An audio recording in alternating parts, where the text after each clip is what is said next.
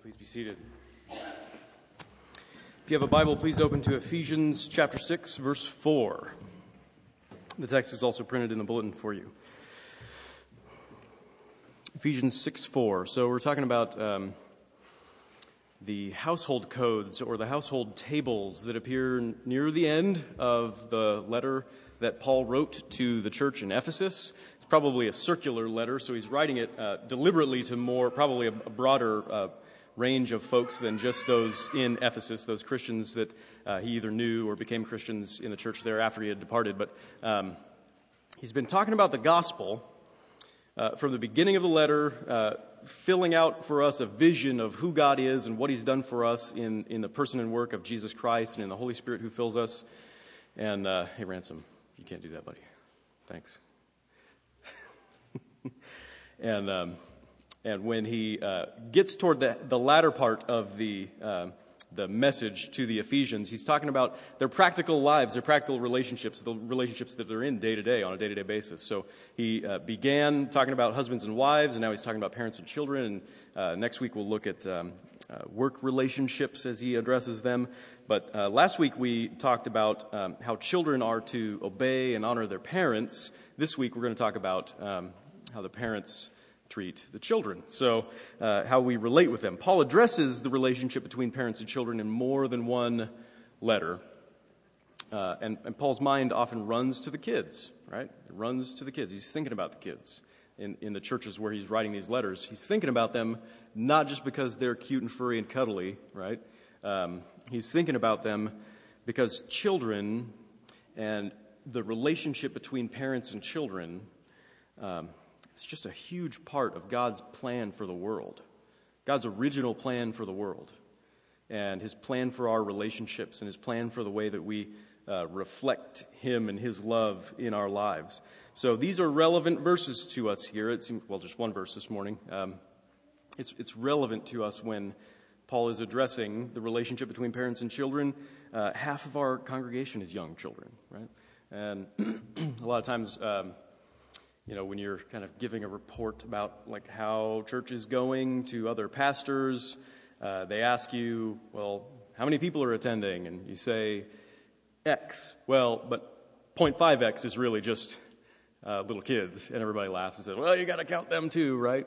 No, it's more important than that. You do have to count them as part of our church. That's uh, Paul does. He talks to the kids as if they're full on members of the church, and we need to consider our relationships to the kids in the church, whether you're parents or not. Right? Uh, because one of the things that we do is when we um, have baptisms for children who are born to the members of our church, we have infant baptisms. One of the vows that we take, uh, the, the, vow that we take as a congregation, as the, as the parents are, are taking their vows uh, during that baptism, the vow that the congregation takes is this do you, under, do you undertake the responsibility of assisting these parents in the Christian nurture of this child? Right? So if you're a member of the church and you've been here uh, for any length of time and seen us do one of these baptisms, you've said yes to that. You've committed yourself to helping these children grow in the Lord, right? Uh, so whether you're a parent of these children or not, these are relevant verses for us because we're all in this together, helping each other to grow in Christ. So, um, just real quick synopsis basically of what I'm going to talk about. My parenting plan is pretty simple, right? Pretty simple it's to repent. Quickly and frequently, usually for my parenting in front of the kids, right? So to repent quickly and frequently. Maybe that uh, seems humorous to you, but uh, pretty serious about that. So we'll talk about that from uh, this scripture passage this morning. So let me pray, then I'll read the text.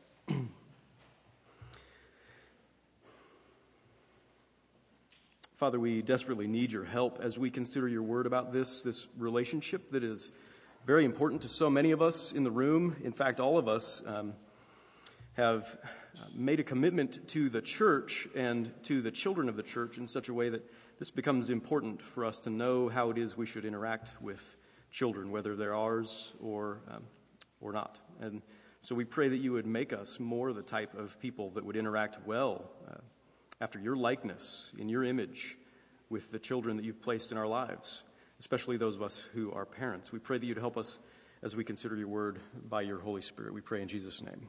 Amen.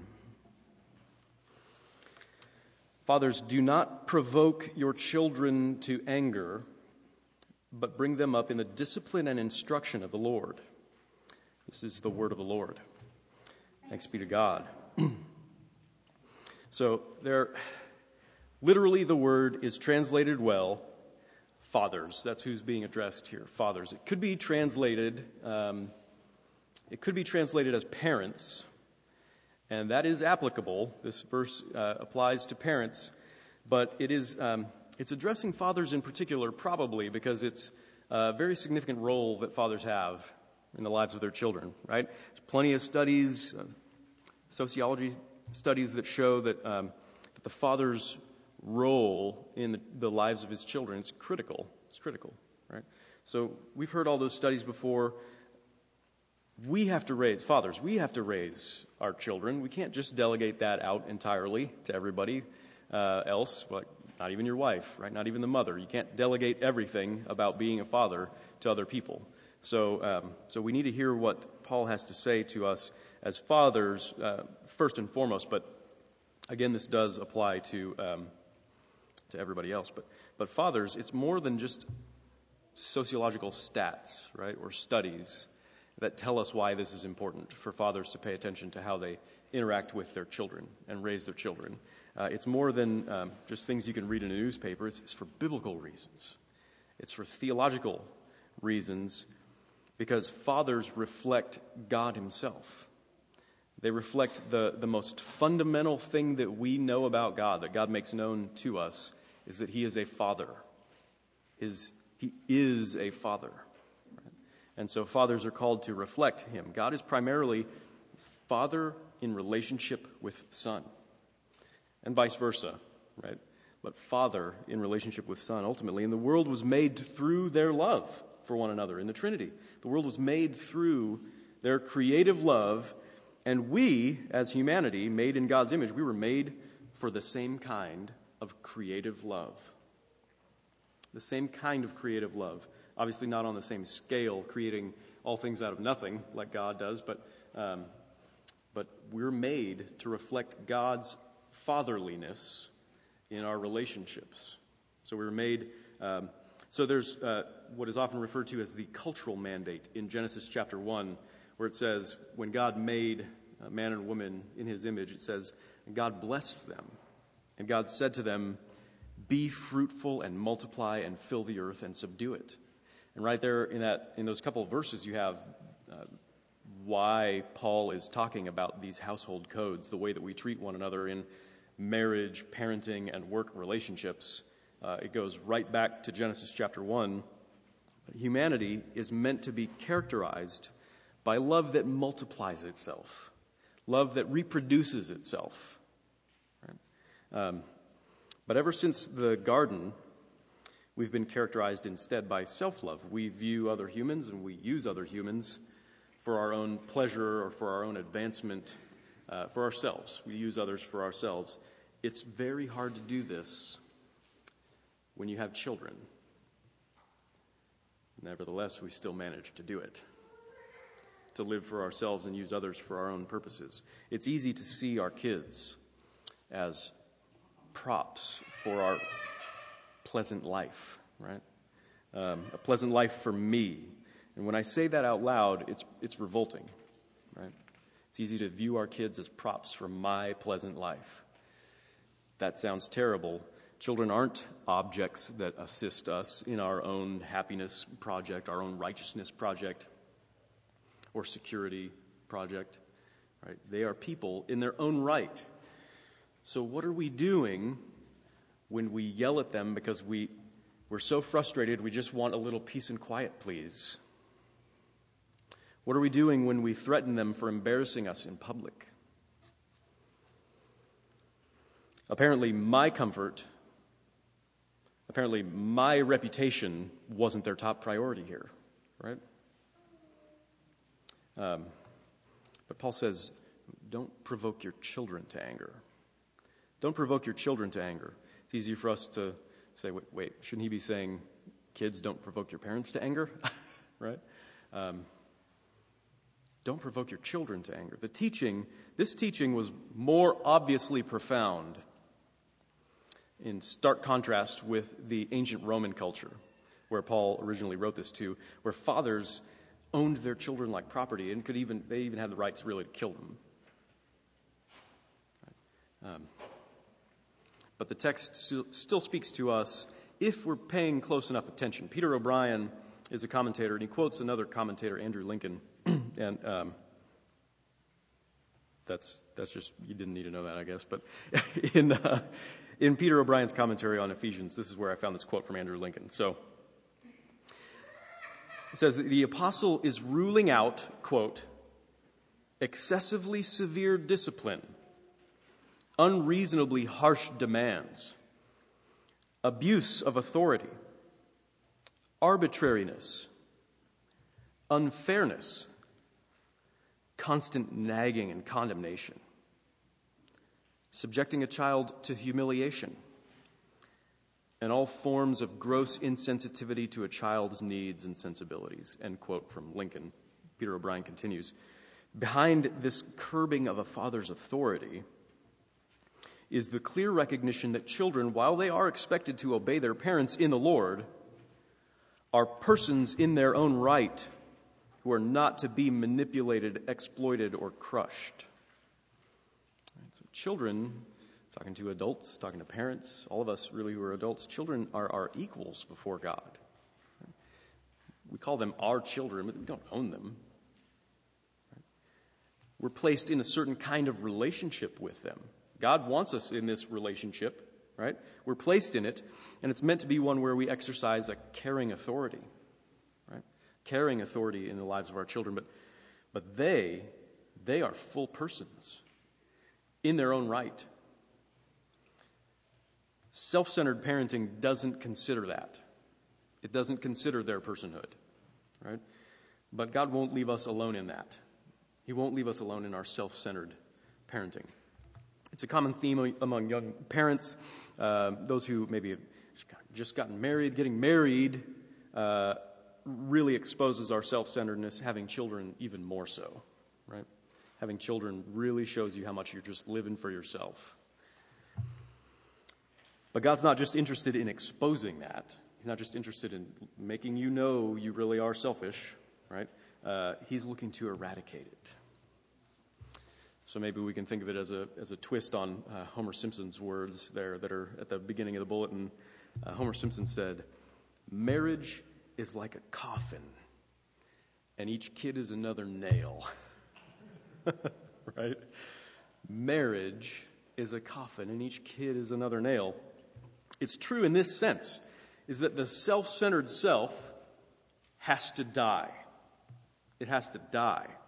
And child raising is a great arena for that.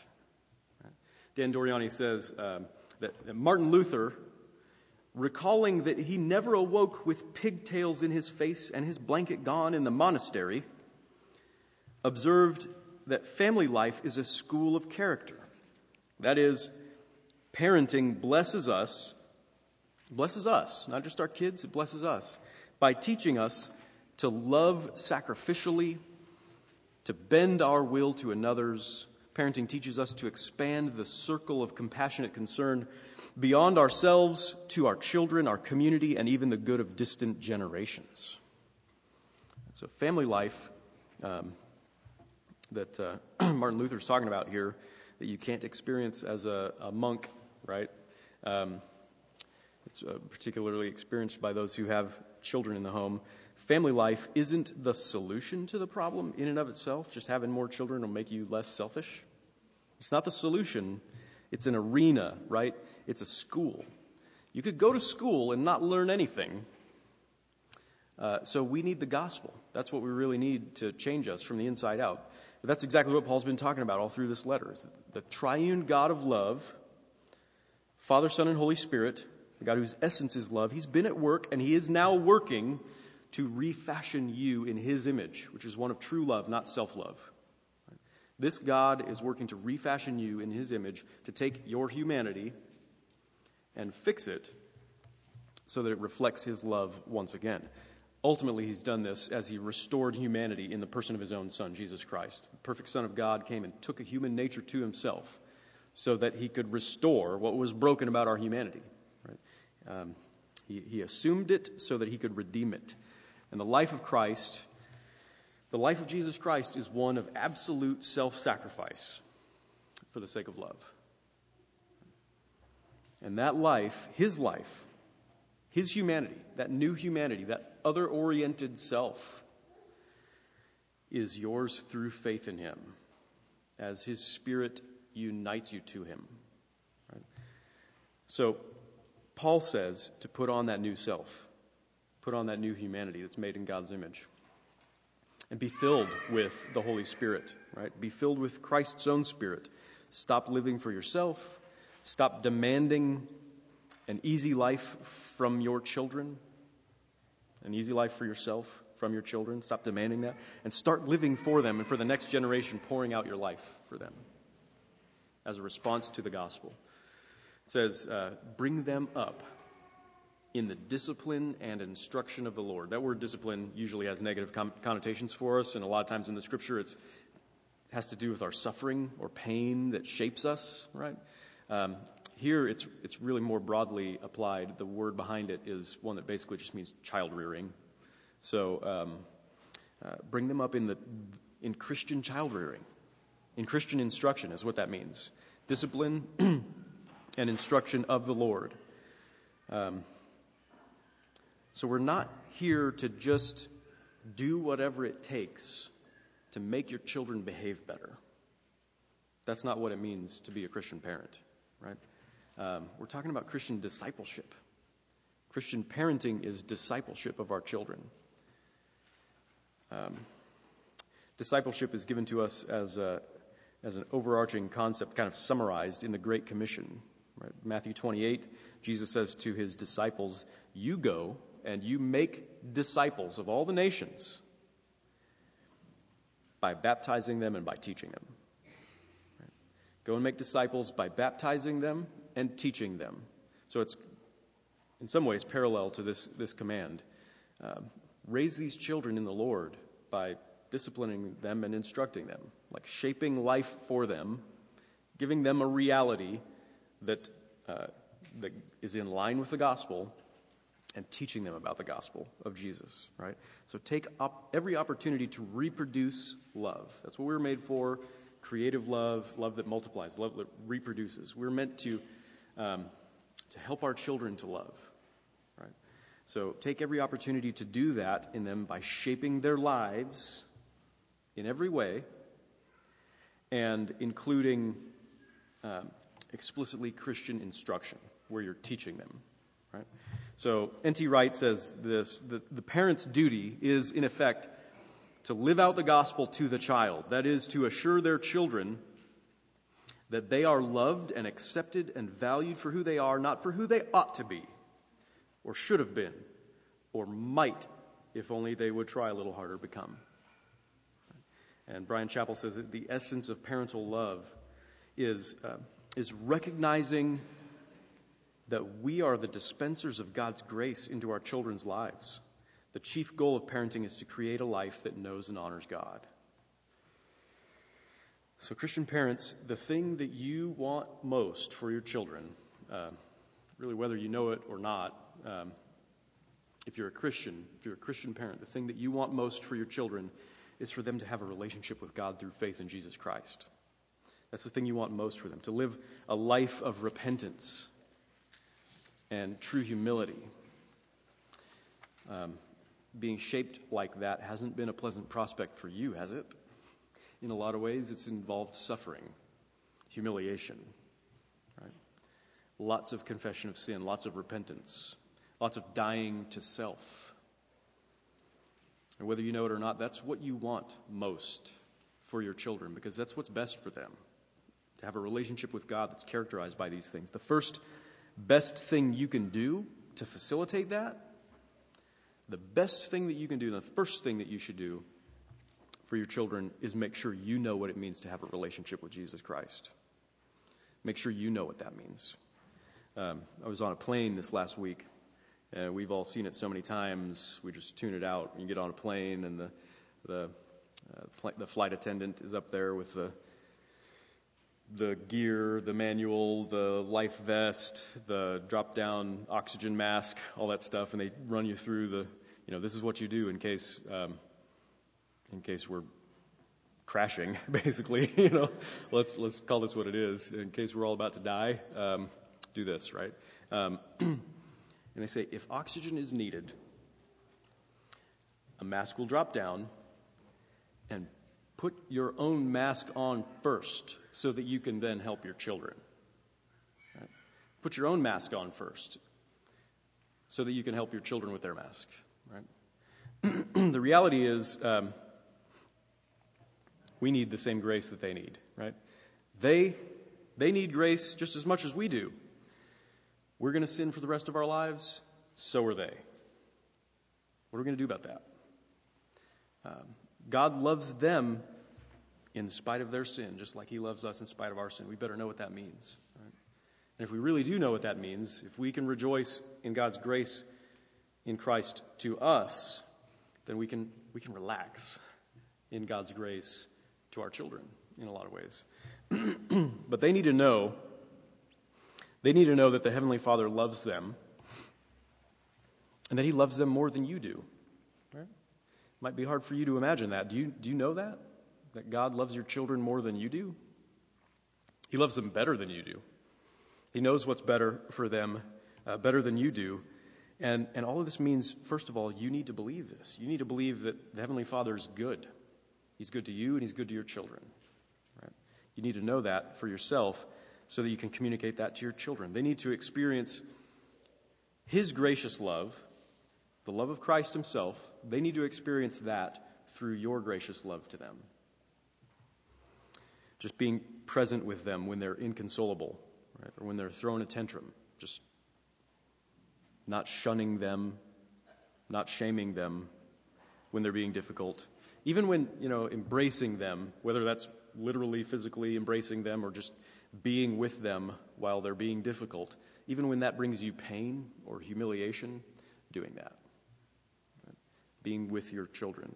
You need to, maybe this won't make sense right away, but I'll explain it. You need to create Christian liturgies in their lives, in your home.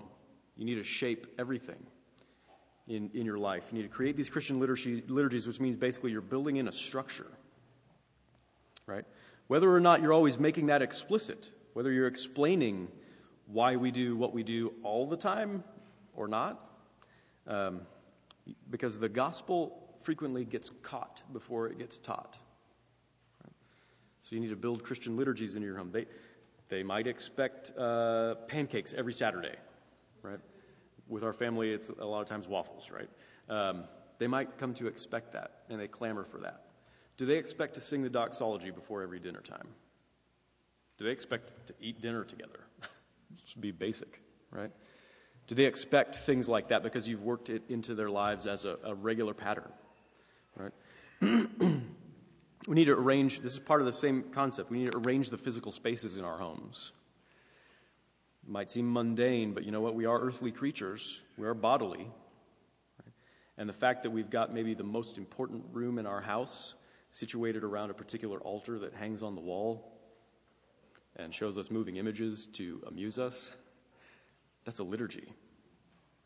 And we engage in that, and it shapes us. And there's another room in our house where there's a table where we sit around it and we all look at each other. That's a better liturgy, right? So, shaping the physical spaces in our homes, arranging our schedules around time that's spent together in worship, worship together, time spent caring for one another and eating together and talking together, cultivating relationships because those are the things that are going to last, right? They better last. Uh, you hope they last. That when your, your children become adults, they, they want to come back and talk to you. Right? That's what we're after to a large degree. Uh, we need to, to shape their lives now by giving opportunities for the God of love and not some other God, but for the God of love to show himself glorious over against those other gods, the gods of our culture materialism, consumerism, entertainment. it will also need to be taught, right? The instruction of the Lord.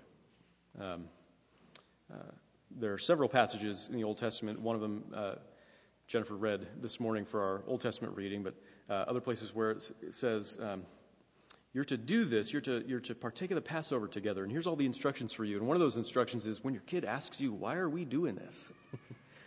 you have something to tell them, and it's about the story of the gospel, right? You need to be able to instruct them in the gospel. You need to make them aware of the idols of our age, aware of the fact that when we're watching television and there's commercials going on, what those people are trying to tell us, the, the worldview that they're trying to promote and communicate. Um, make them aware of all of these instances where the world's trying to break in to, and, and, uh, and cut off their relationship with God. Right? Make them aware of those things explicitly. And they, need to, they also need to see you acknowledge the difference between you and God. Right? They need to see God's love through you. You need to communicate God's love to them as you're gracious to them, and you also need to show them a difference between you and God because you're not perfect. You're, in one sense, just a beggar trying to point them as other beggars to where we can find bread together. Right? Um, they need to see you acknowledge the differences. He loves them, and He will never fail them and you will fail them. You've already done it, Christian parents. um, but God will not.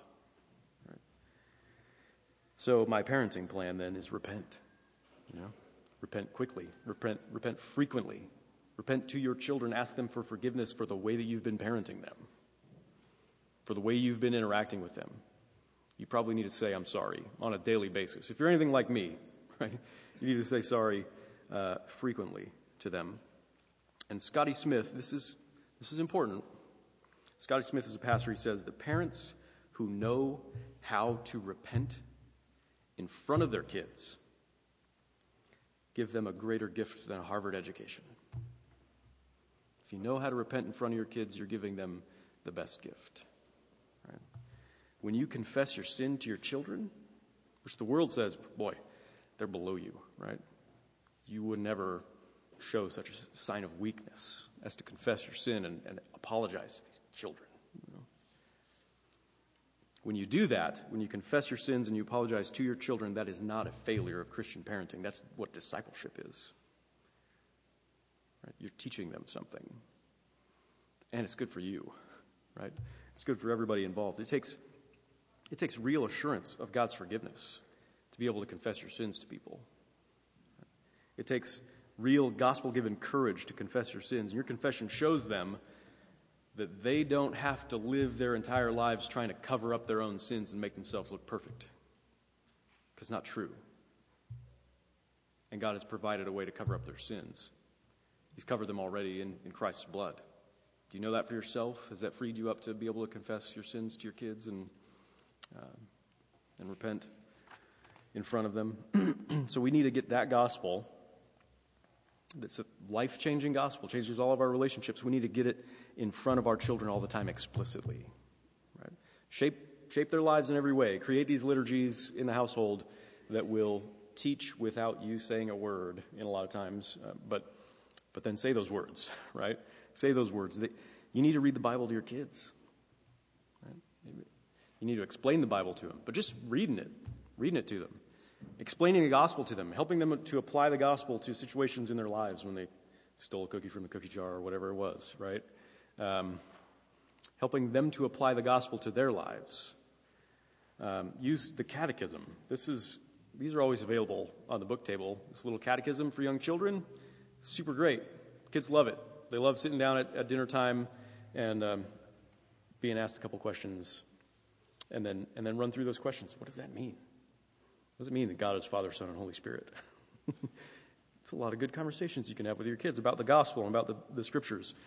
We need to demonstrate and explain to them our own repentance, our own faith, and we need to worship together with them and sing together with our, with our kids. Um, and we need to take them to church. Uh, Bryan Chapell says the Lord's expectation is that biblical parenting occurs in a church context. That's why we have it in a letter to the church. Right? Biblical parenting takes place in a church context. So, anyone living in our homes, anyone who comes and stays with us, or, or even just sees us in our homes, but especially anyone living in our homes, getting to know us, uh, they should sense God's encouragement from us. They should sense the way the gospel is shaping that environment, especially our children. Especially our children uh, who really couldn't escape if they wanted to, right? Um, anyone visiting our church, likewise. Anyone visiting our church should sense God's hospitality and his caring warmth and the encouragement from the scriptures that he gives us, especially the children. Especially the children, even if we're not their parents. They should pick that up from us. Right? So, I mean, that's why we do things like nursery, Sunday school, make, make our home groups open and inviting and welcoming and in- integrating kids into those places and integrating them into the, the service projects that we do, you know.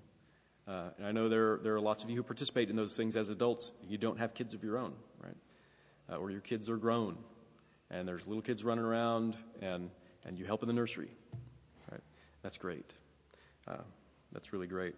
as we live together, as the church is supposed to live together in Christ, in Christ, we transmit that kind of life, a Christian life, a life in Christ. We transmit that to the children of the church as we live that way together. So the children need to see Jesus. They need to see him not just in us, sometimes it needs to be made explicit how that's in contrast to us, right? Um, they need to see Jesus in contrast with us whenever that's necessary, which means that we as Christian parents or Christian adults in the church, we need to live lives of faith and repentance publicly in front of our kids, right? For them, for their sakes, for their, for their discipline and instruction in the Lord. So let's do that. Amen. Let's pray. Father, we're thankful for the children you've placed in our lives, the children you've placed in this church. The fact that you've placed us in their lives is uh, humbling indeed, and we pray that you would help us to um, be truly repentant and believing in the gospel uh, before all people, but especially before these children who are, um, who are open to you and they're open to the way that you work in the world and open to the way that you shape their lives, um, sometimes without even knowing it. We, we pray that our participation in their lives and in what you're doing in their lives um, would not thwart what you're doing. As we know, nothing truly can uh, thwart your will. Your plans will be done, but we pray that, um, that we would help to facilitate, that we would uh, not be obstacles to their growing in their faith in Christ, their dependence on you, uh, their living vicariously in Christ, knowing what it means to live forever, to have eternal life in a relationship with you. We want that for them. And we know that uh, because you're good, because you're better than we are, you will use everything in their lives to bring them to that end. And we pray that you would use us as well um, as you shape us in the image of Christ, our Savior, in whose name we pray. Amen.